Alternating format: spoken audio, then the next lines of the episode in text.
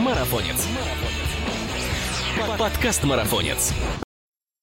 Всем привет! Это подкаст «Марафонец». Здесь мы обсуждаем бег и спорт на выносливость, тренировки, экипировку, соревнования, мотивацию, другими словами, все, что делает нас сильнее, а жизнь активнее. И с вами ее ведущий Мирова Ася. В любой непонятной ситуации «Спроси тренера». Этим мы и занимаемся в нашей наиполезнейшей рубрике «Спроси тренера». Собственно, так она и называется. И сегодня вас ждет очередная порция лайфхаков от одного из наших гостей. Помните, я рассказывала вам о двух парнях, которые перебежали сотни километров по алтайским просторам? Так вот, многие после этого подкаста заинтересовались деталями подготовки, а также самого процесса прохождения многодневки. Кстати, за то время, что прошло с алтайского подкаста, Altai Ultra Trail успел анонсировать гонку в 170 с лишним километров официально. Так что каждый теперь может повторить подвиг наших героев, поучаствовать в замечательном соревновании и даже получить за эту медальку. Подготовиться к многодневной цикличной работе нам поможет Сергей Шелковой. Сереж, привет! Рада тебя снова слышать в нашем подкасте уже в качестве эксперта. Думаю, ты не пожадничаешь знаниями, тем более по такому беговому безумию, как многодневка. Ась, привет! Ну, собственно, да, по поводу многодневки. На Алтае регистрация открыта, можно уже регистрироваться вчера и даже можно завтра, и там еще есть места, но потихонечку уже разбирают, потому что народ прочухивает, так как бы сначала с осторожностью на это смотрел, вот, с интересом, да, но сейчас все, количество слотов потихонечку, скорость распространяется, ну, так хорошо, поэтому рекомендую не очень много думать и смотреть. Тем более, что там добавлена еще одна короткая дистанция. Там есть, кроме самой многодневки, есть однодневный маршрут в 80 километров и короткий в 20 километров по одной из самых интересных, по одному из самому интересному куску, который мы, собственно, бежали. Вот, будет клево. Прежде всего, хочется тебя спросить, что в подготовке к такой многодневной и цикличной работе прежде всего тащит? Это физическая работа или все-таки моральная подготовка? Что в приоритете? Я на это смотрю таким образом, что если тело достаточно готово к работе в течение дня, вот, и умеет, и достаточно натренирована для того, чтобы уметь быстро восстанавливаться, или относительно быстро восстанавливаться, то тебе вообще по барабану. Ты бежишь там 40 километров один день, или ты бежишь по 40 километров 5 дней. То есть, конечно же, имеет большое влияние, сколько дней ты бежишь подряд, само собой. Но суть, как бы, концепция этого подхода заключается как раз в тренировке именно восстановительного режима, чтобы понять, в каком режиме ты восстанавливаешься максимально быстро в течение там 12 часов, так. Окей, а имеет смысл вообще наматывать как можно больше километров? Как это говорят, должно быть 50% от желаемой дистанции, да? Здесь у нас получается 170 километров, и вряд ли кто-то будет 40-50% от этого бегать, да? Потому что есть риск выдохнуться к самой гонке, да и, в принципе, до нее не добежать. Вот что насчет километража? Я бы, наверное, согласился с форматом марафона, даже горного, наверное. Что же делать тогда с такой работой, когда у нас на носу огроменная дистанция, которой, собственно, никак не рассчитаешь, наверное, километраж в подготовке? В зависимости от того, насколько на носу дистанция, зависит стиль жизни твой. Мой. Я бегу, например, многодневку, и что я делаю там?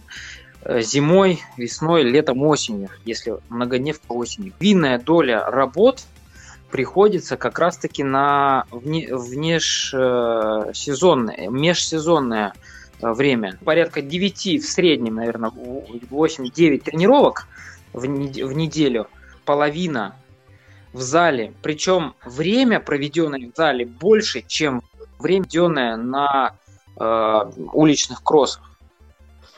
И это все межсезонный базовый период, который, тебе заготавливает базу, ту самую силовую выносливость, которую ты будешь использовать, с помощью которой будешь преодолевать дистанции.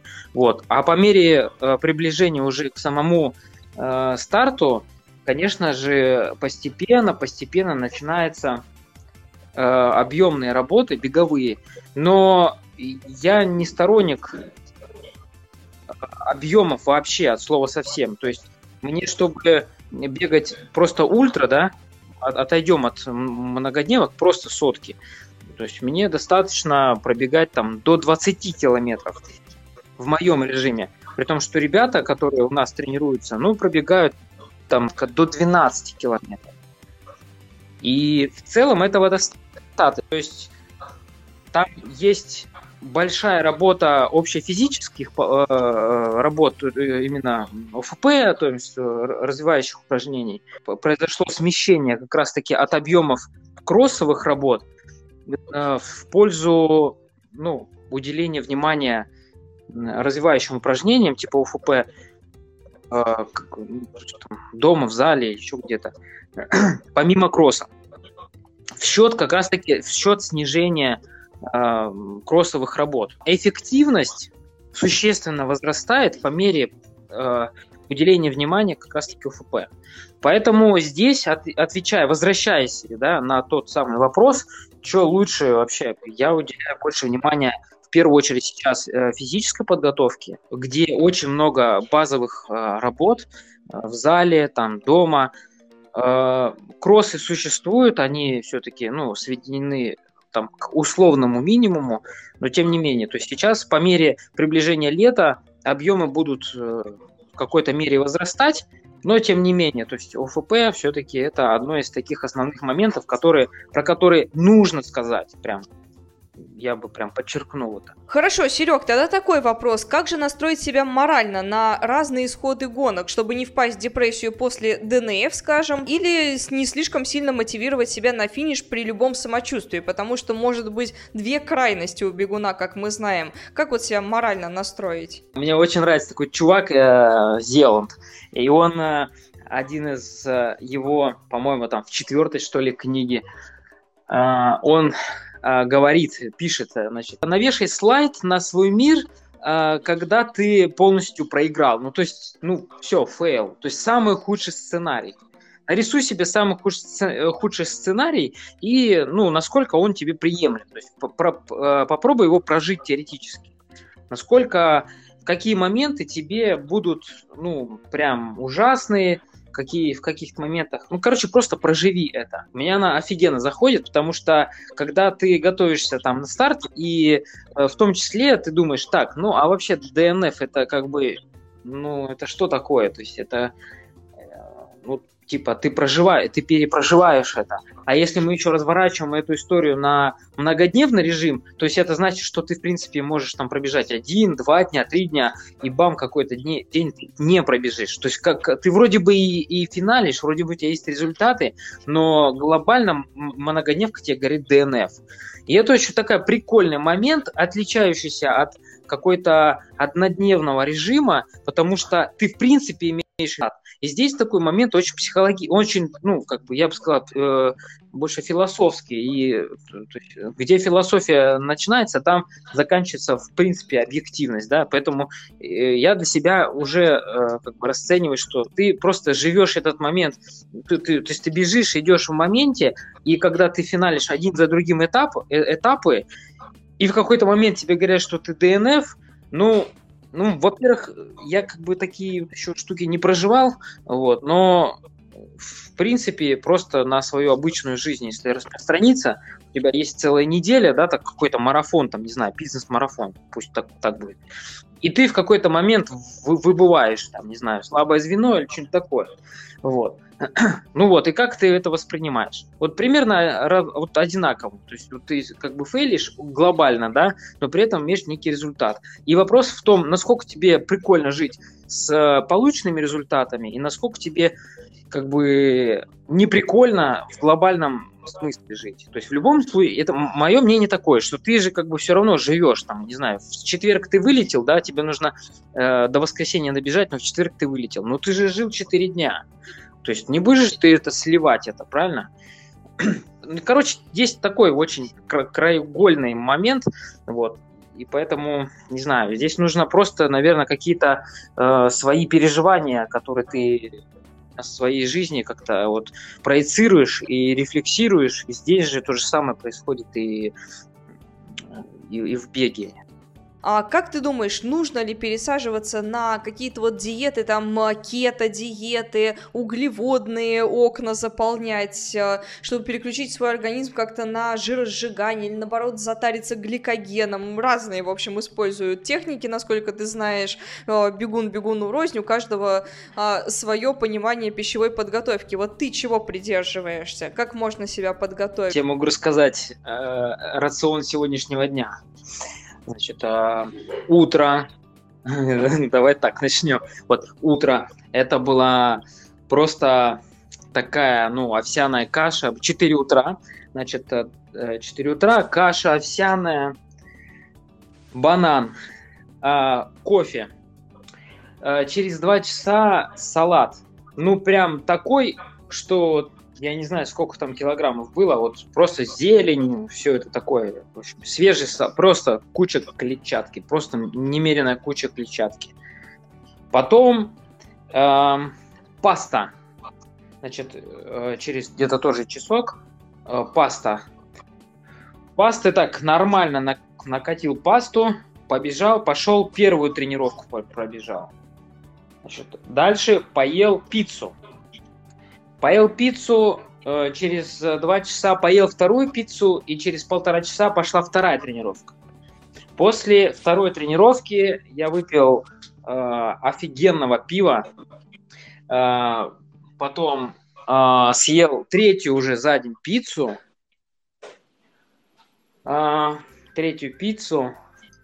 И сейчас, вот ты не поверишь, такая вкусная картошка, она так пахнет, я хожу все, ее нюхаю периодически, вот.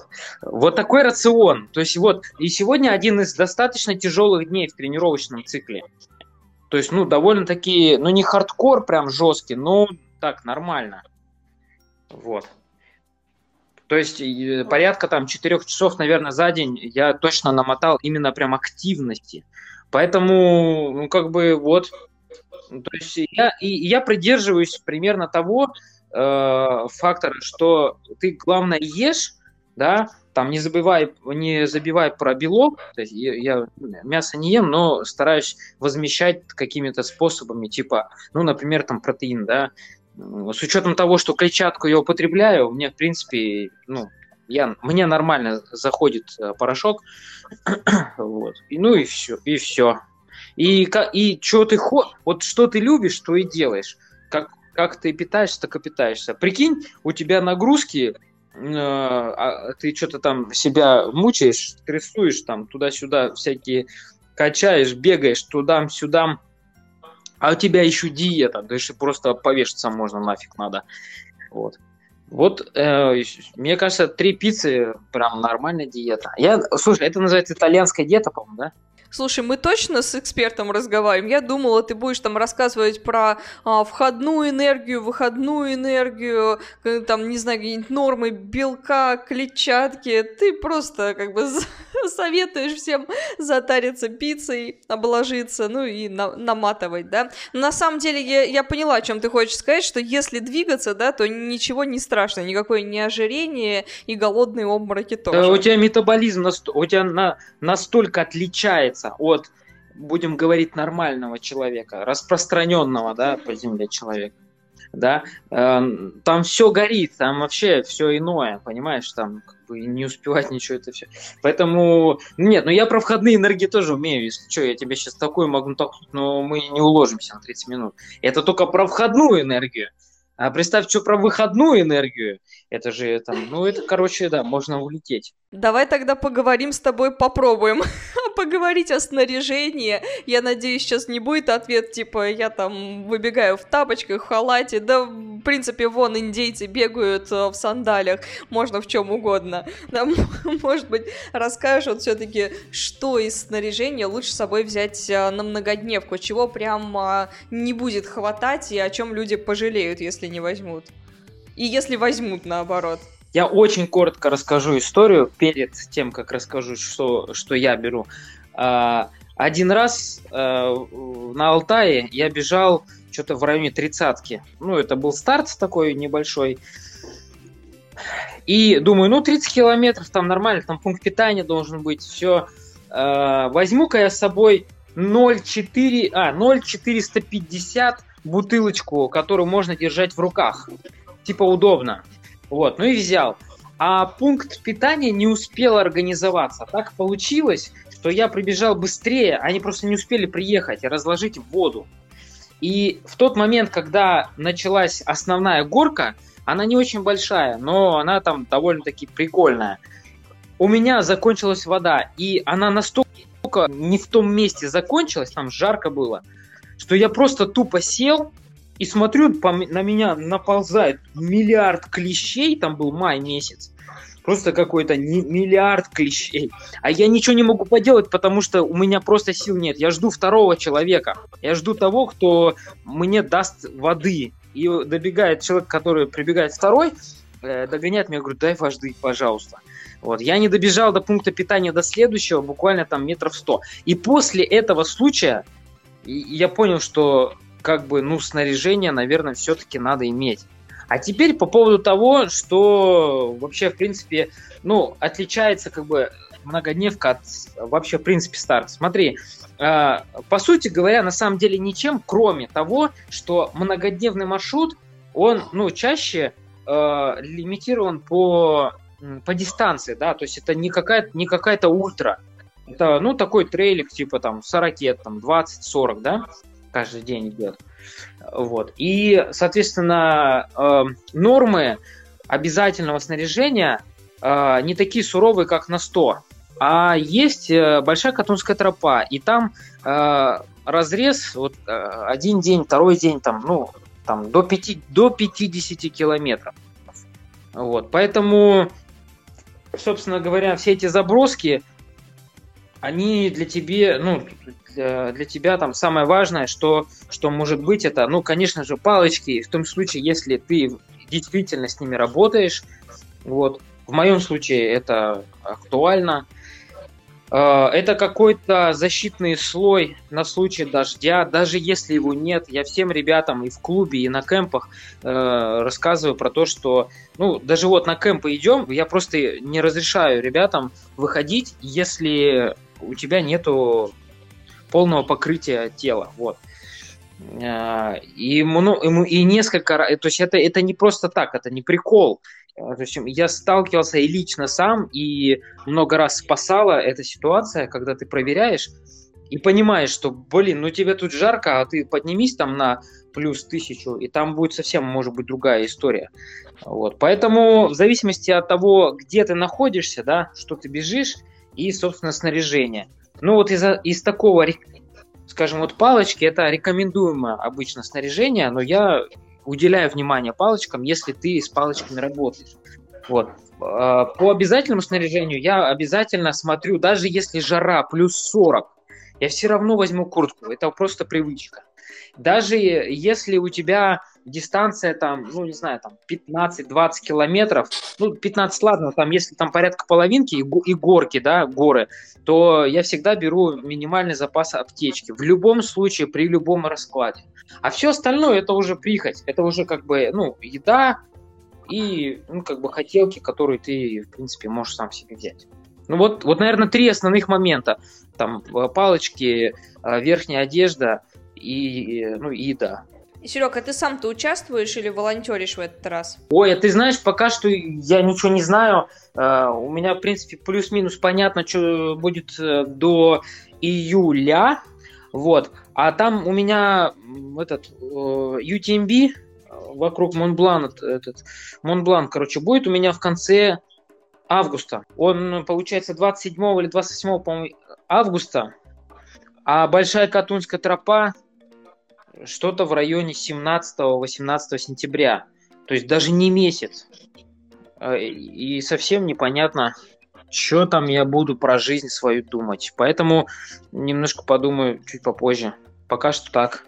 Ну что, тогда на встрече на гонке обязательно приму к сведению твои ценные советы, особенно про пиццу. Теперь я смогу с чистой совестью объедаться кашей с бананом с 4 утра, конечно, вряд ли я буду есть. Но все равно спасибо, если без шуток, огромное тебе за советы. И собравшимся, на самом деле, на такую авантюру, на такое приключение, многодневное, неважно, ультрагонка или один из этапов, я тоже советую принять к сведению обязательно Сережа наставление, он у нас очень опытный тренер, тем более, который на своей шкуре прочувствовал всю красоту, прелесть и страдания этой гонки, так что не забывайте принимать все к сведению и подписываться на нас на тех платформах, на которых вы нас слушаете, ведь впереди еще столько интересных тем и гостей. Пока!